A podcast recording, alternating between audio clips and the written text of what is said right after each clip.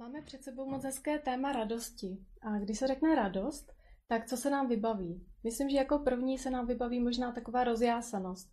Úsměv na tváři, radost dítěte, možná z nových hraček. Ale radost může taky vypadat jako spočinutí, jako pokoj, jako vděčnost, spokojenost. A takovou radost často nacházeli lidé, kteří prožili něco těžšího. A v Žalmu 4, který dneska budeme procházet, tak věřím, že nacházíme oba tyhle typy radosti. Žalm 4 napsal král David, jedna z největších postav starého zákona. A David nebyl jenom důležitý svojí vládou, vládl v Izraeli v letech 1010 eh, až 970 před Kristem, ale byl pozoruhodný svým vztahem k Pánu Bohu. A Bůh o něm řekl, že to byl muž podle božího srdce. To znamená, David měl srdce, které se líbilo Pánu Bohu. A žalmy byly písně. Písně, které se zpívaly při různých příležitostech a tuhle píseň David složil uh, v situaci, kdy byl pronásledovaný. A pronásledoval ho a usiloval mu o život jeho vlastní syn Abšalom. A v té době, když monarchie byla mm, systém vlády, tak usilovat o něčí trůn znamenalo vlastně usilovat o něčí život. Takže v takovéhle pohnuté situaci David napsal tuhle tu píseň. Pojďme si ji teď přečíst. Takže žalm 4. Když volám, odpověz mi, Bože mé spravedlnosti. Soužení mi zjednáš volnost. Smiluj se nade mnou, vyslyš mou modlitbu. Urození, dlouho ještě bude tupena má sláva? Milujete marnost, vyhledáváte lež. Vězte, hospodin pro svého věrného koná divy. Hospodin slyší, když k němu volám. Jste tím pobouřeni, nehřešte však. Přemítejte o tom srdci na loži a buďte sticha.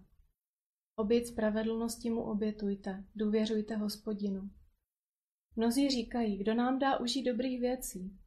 Avšak nad námi, ať vzejde jas tvé tváře, hospodine. Mému srdci dáváš větší radost, než mývají oni z hojný žní a vinobraní. Pokojně ulehám, pokojně spím, neboť ty sám, hospodine, v bezpečí mi dáváš bydlet. Pojďme se na ten žalm podívat trošku blíž, vlastně verš po verši. David říká, mm, když volám, odpověz mi, Bože mé spravedlnosti. Ještě jsme se ani nezačetli do toho žalmu a už je tady důvod k radosti. David ví, že Bůh ho slyší, že slyší jeho volání. V situaci, ve které David je, tak touží slyšet Boží hlas. A naslouchání je vždycky výrazem zájmu a lásky. Kolik lidí by bylo radostných, kdyby vědělo, že jim někdo skutečně naslouchá. David počítá, že ho Bůh slyší, když volá a věří, že Bůh má o jeho život a o něj zájem. Kam my voláme, když jsme v tísni? A kde se snažíme najít odpovědi na naše otázky? Myslím, že když se snažíme najít u lidí, tak možná dojdeme úlevy. Ale když voláme k Bohu, tak zakousíme Boha a jeho jednání s námi. Ve verši 2 uh, eh, vidíme, k jakému Bohu Bůh volá. Uh, říká Bože mé spravedlnosti. A to je taky ten Bůh, ke kterému my můžeme volat. Je to spravedlivý Bůh. Co to znamená? Že Bůh je ten, kdo uh, vidí, co je zlé a co je dobré. A nejenom na venek, ale on vidí do srdce lidí. On vidí do našich motivací, vidí pod povrch věcí. A myslím, že není člověk, který by nezažil uh, někdy ve svém životě nějaké nespravedlivé obvinění nebo třeba pomluvu a vliv pomluvy, zvláště když jí uvěřili lidé, uh, na kterých nám záleží. A nemusí to být jenom křivé obvinění, ale může to být jenom třeba pohled na nás, který není správný, není pravdivý. A nebo mm, něco, co bylo uděláno s čistým srdcem a bylo to vyložené jako zlý úmysl. Ale Bůh je spravedlivý Bůh. On vidí do srdce. A v Žalmu 1 se píše, že Bůh zná cestu spravedlivých. Pokud jednáme spravedlivě, tak můžeme vědět, že u Boha je naše právo vyslyšeno, nebo on, on vidí, že naše srdce je v tu chvíli spravedlivé. A on odměňuje dobro a trestá zlo. A můžeme se spolehnout na to, že Bůh vidí celý obraz. U Boha je naše pověst bezpečí. A v Matoušově evangeliu čteme, že spravedlivý zazáří jako slunce a Bůh jim dá zazářit v pravý čas. A to je důvod k radosti. Dále David říká, v soužení mi zjednáš volnost. Slovo soužení znamená v originále nepřítel nebo utlačovatel. A naopak slovo volnost znamená dát útěchu, rozšířit nebo prostorná pastvina. Psycholog Ed Welch, který napsal skvělou knihu o depresi, mimochodem velmi pozbudivou, tak říká, že jsou dvě kategorie věcí. Jsou věci, které k nám přichází z vnějšku a to jsou věci, pro které se nemůžeme rozhodnout a které nemůžeme ovlivnit. Jsou to okolnosti, lidé, situace, které se nám dějí. A potom je naše vnitřní reakce na tyhle věci. A to je něco, pro co se rozhodnout můžeme a co můžeme ovlivnit. A hlavní otázka, říká Ed Welsh, je, komu v tom budeme důvěřovat. A myslím, že radost nám bere, když zaměňujeme tyhle dvě kategorie věcí. Když svoji radost odvozujeme od něčeho, co k nám přichází z nížku a co nemůžeme ovlivnit. A naopak prožíváme radost, když důvěřujeme tomu, kdo má všechny okolnosti ve svých rukou a kdo okolnostem vládne. A pak skutečně Bůh v našem srdci zjednává prostor, který chutná jako ta prostorná pastvina. I uprostřed něčeho, co nás tlačí a utiskuje. A já jsem si to představila, jako když se nafoukne balónek a vlastně uprostřed eh, stěn toho balonku vznikne prostor, ve kterém se dá nějak volně pohybovat. A není to dokonalá ilustrace, protože balonek je velmi, velmi křehký, stačí píchnout a praskne, ale představme si, že ty stěny balonku to jsou vlastně boží ruce. To je Bůh sám. Bůh sám nám zjednává uprostřed toho, co tlačí, volný prostor. A co je důsledkem takového prostoru? Co je důsledkem volnosti v soužení? Je to svoboda. Je to svoboda uh, uh, se radovat, protože když žiju v útlaku, tak si myslím, že nemůžu. Že se nemůžu radovat, že se nemůžu rozhodovat pro určité věci, pro které jinak by se rozhodl. Ale věřím, že nemůžu, protože to je těžké. Ale když prožívám volnost, tak mám svobodu dělat, co je dobré. Vlastně můžu si vybrat dobro v mém srdci a potlačit zlo, nebo odmítnout zlo v mém srdci. Takže například v praxi to může znamenat, že zůstanu laskavá, věrná, nebudu usilovat o pomstu, nebudu podléhat hněvu, můžu odpouštět. Ve svobodě můžu odmítnout zlo ve mně a dát se vést duchem svatým a zakoušet ovoce ducha svatého a to je radost. Takže taková otázka může být, co na mě teďko tlačí, kdo je ten můj nepřítel ve formě soužení. A důvěřuju v téhle situaci Bohu a spoléhám na jeho zaslíbení, že on mi zjednává volnost právě v téhle situaci a žiju podle toho. Ve verši 3 David říká urození. Dlouho ještě bude tupena má sláva? Pro Davida je to hodně reálná situace, protože jeho syn mu usiluje o život. Ale už předtím zažil pronásledování od Saula, což byl král, který vládl před ním a který, eh, kterého David ohrožoval, nebo on se cítil jim ohrožený, ponížoval ho a taky mu usiloval o život. A taky David zraži, zra, uh, prožil zradu od svých některých blízkých přátel. Slovo sláva může být přeloženo taky jako pověst anebo důstojnost. Takže tohle je situace, kde reálně jsou Davidovi brána jeho práva.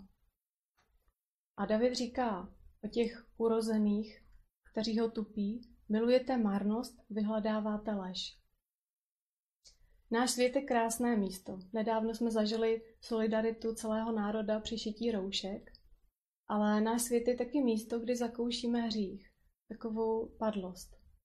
A někdy i na místech, odkud bychom očekávali, že přijde řešení, východisko, spravedlnost, hodnoty, tak nacházíme marnost a lež. To není nové. Ale David říká, vězte, hospodin pro svého věrného koná divy.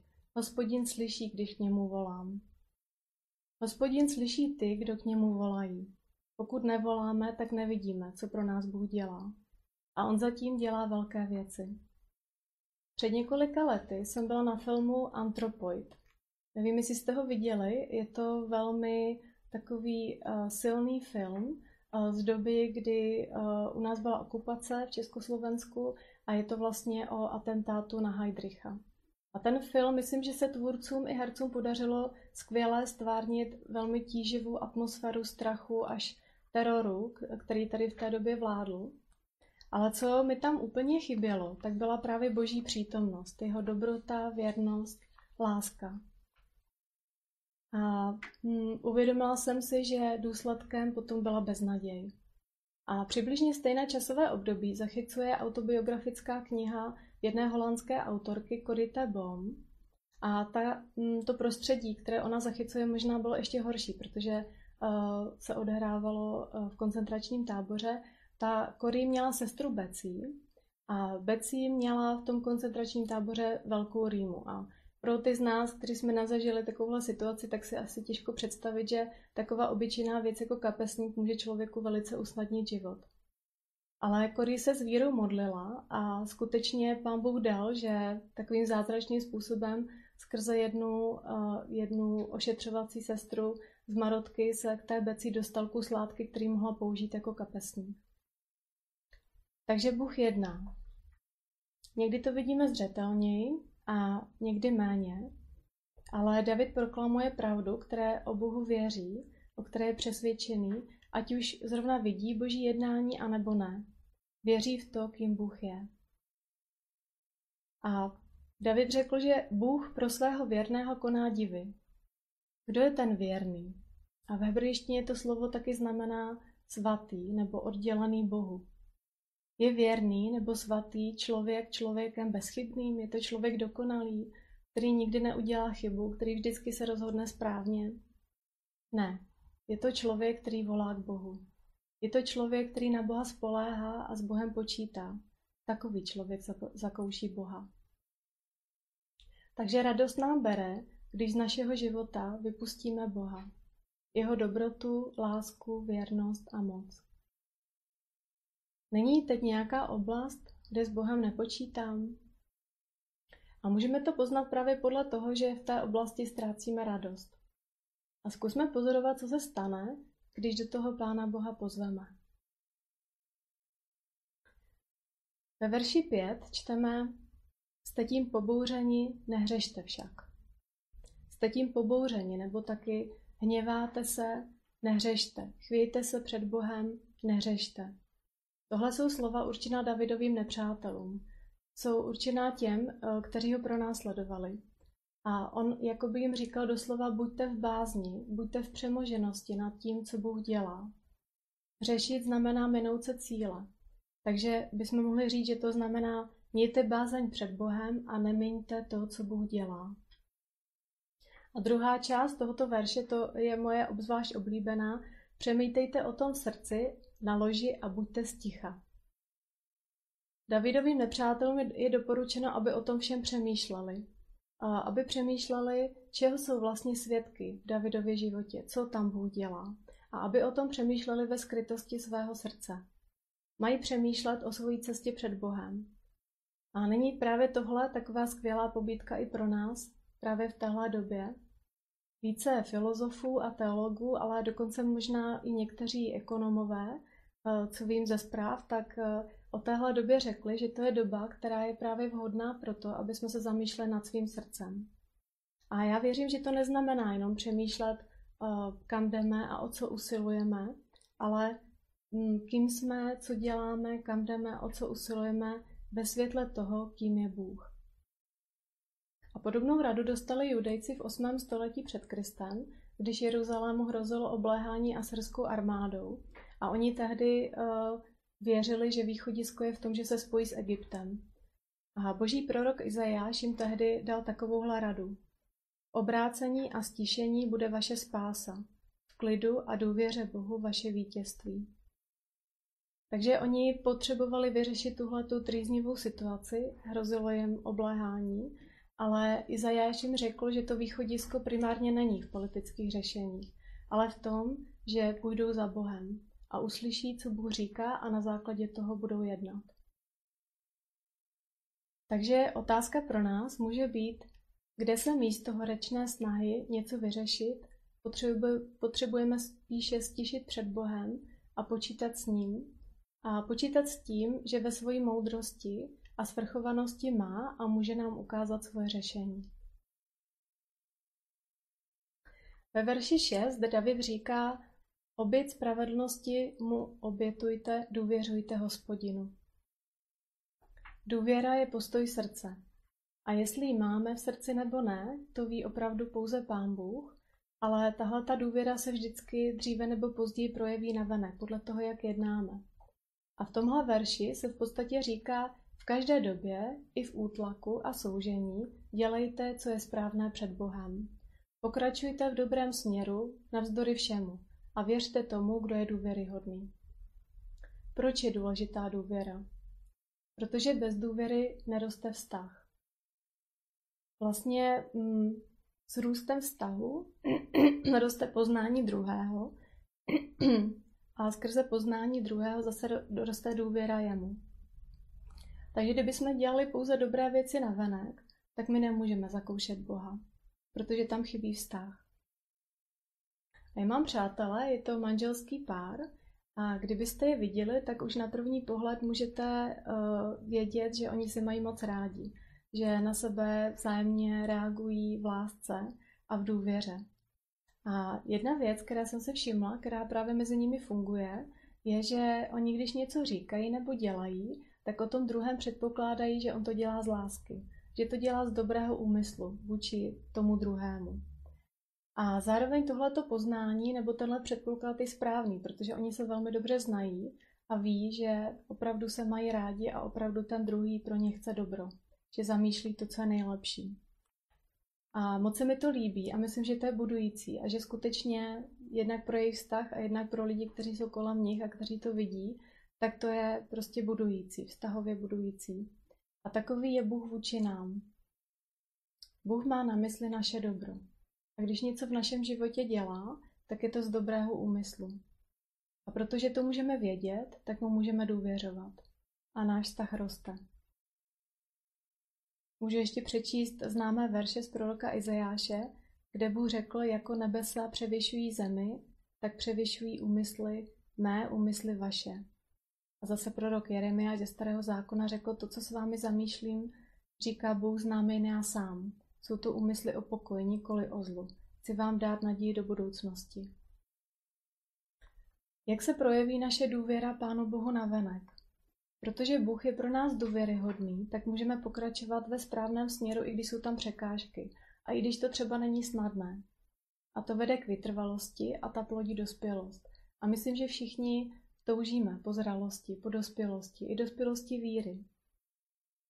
Kazatel Paul Tripp řekl moc zajímavou věc, že když jsou v našem životě překážky, tak my často toužíme po milosti úlevy. Ale co skutečně potřebujeme, je milost transformace, proměny našeho srdce. Takže kde potřebuji vytrvat v dobrém směru, v tom, co se líbí Bohu, i když to není pro mě výhodné a i když mě to třeba něco stojí. A kde, skrze co a jakým způsobem Bůh teď proměňuje moje srdce. A ve verši 7, který je, věřím, takovým vyvrch, vyvrcholením žalmu 4, tak David říká, kdo nám dá užít dobrých věcí. Avšak nad námi, ať vzejde jas tvé tváře, hospodine. Myslím, že každý člověk ve svém životě touží po tom nejlepším, že každý člověk se ptá, kde najdu radost, kde najdu dobro. A různí lidé o tom říkají různé věci. A různí lidé taky můžou mít různé představy o našem životě. A mm, kým bychom měli být, co bychom měli dělat, jak bychom měli žít, aby to právě bylo dobré. A i my sami můžeme mít představy o svém životě, co je pro nás nejlepší, co je pro nás dobré. Ale pokud jsme v Bohu a žijeme s ním, chodíme s ním, tak se stáváme tím, kým máme být.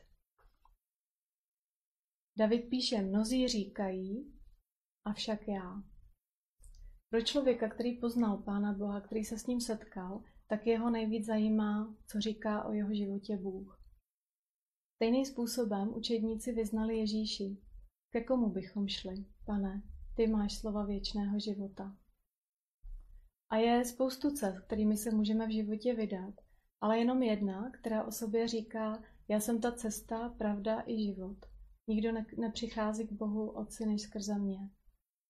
A Ježíš říká, že tyhle věci nám řekl, aby naše radost byla úplná. Blížíme se pomalu k závěru žálmu.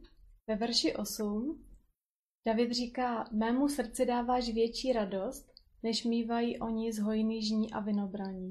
A já věřím, že tohle je fakt taková ta jásavá radost, ale zároveň stálá radost, kterou tady David vyznává. Věřím, že uh, žně byly jednou z nejkrásnějších období uh, v Izraeli, uh, že to byla doba radosti, hojnosti, z úrody a David taky zažil hojnost. On byl velice úspěšný panovník, velice úspěšný válečník a měl moc, měl vliv, měl majetek, byl taky básník a hudebník, měl velmi bohatý milostný život, ale taky to byl někdo, kdo spal s manželkou jiného muže a kdo kvůli tomu zabil, a aby se na to nepřišlo. A, mm, ale když ho Bůh usvědčil, protože není jisté, že by lidé se ho odvážili nějak veřejně uh, usvědčit kvůli jeho moci a vlivu, tak uh, David činil pokání, opravdově a skutečně. A potom, co se stalo, potom, co takhle přišel zpátky k Pánu Bohu, tak jeho vztah s Bohem byl mnohem silnější, jeho závislost na Boží milosti byla mnohem větší. On si zamiloval Pána Boha ještě mnohem víc. A moc se mi líbí, co říká jeden kazatel, Max Lucado. Když uznáme Boha jako stvořitele, budeme ho obdivovat. Když rozpoznáme jeho moudrost, budeme se od něj učit. Když objevíme jeho sílu, budeme na něj spoléhat. Ale jen když nás zachrání, budeme ho uctívat. A David měl takovouhle zkušenost s Bohem. David selhal, ale vyznal to a Bůh ho zachránil. A teď je pronásledován svým synem, jde mu o život. A David Boha uctívá, on ho chválí, vyznává, že Bůh je pro něj tou největší radostí. A tak otázka pro nás může být, co je pro mě to největší radostí. O čem věřím, že to je pro můj život to nejlepší? A kde to hledám? A dovoluji Bohu, aby mě zachránil? V poslední verši David vyznává, pokojně uléhám, pokojně spím, neboť ty sám, hospodine, v bezpečí mi dáváš bydlet. Pokoj a bezpečí. To jsou určitě slova, která souvisí s tou tichou, stálou radostí. A radost nelze prožívat, když jsme v ohrožení nebo v útlaku, v neklidu. David ale usíná navzdory vnějšímu nebezpečí, kterému hrozí, protože ví, že má místo v božím domě. U Boha má svůj domov. Jeho bezpečí je v boží přítomnosti. Já jsem nedávno dočetla knížku rozhovoru Aleše Palána s Marí Svatošovou, zakladatelkou hospicového hnutí v České republice. A to je žena, která prošla neuvěřitelně trnitou cestu, aby zrealizovala něco, o čem věřila, že to je moc důležité a že to naše společnost moc potřebuje. A Aleš Palán položil takovou otázku, o čem vlastně ona mluví s lidmi, kteří jsou v tom posledním stádiu života. A Marie Svatošová bez váhání řekla, no o tom nejdůležitějším. Já s nimi mluvím o tom, jestli jsou připraveni setkat se s Bohem. A David byl zjevně připravený. Vnímal, že u Boha je jeho domov už tady, na zemi. A je velká radost vědět, kam jdeme po tom, co zemřeme. A tak co my? Jsme připraveni setkat se s Bohem.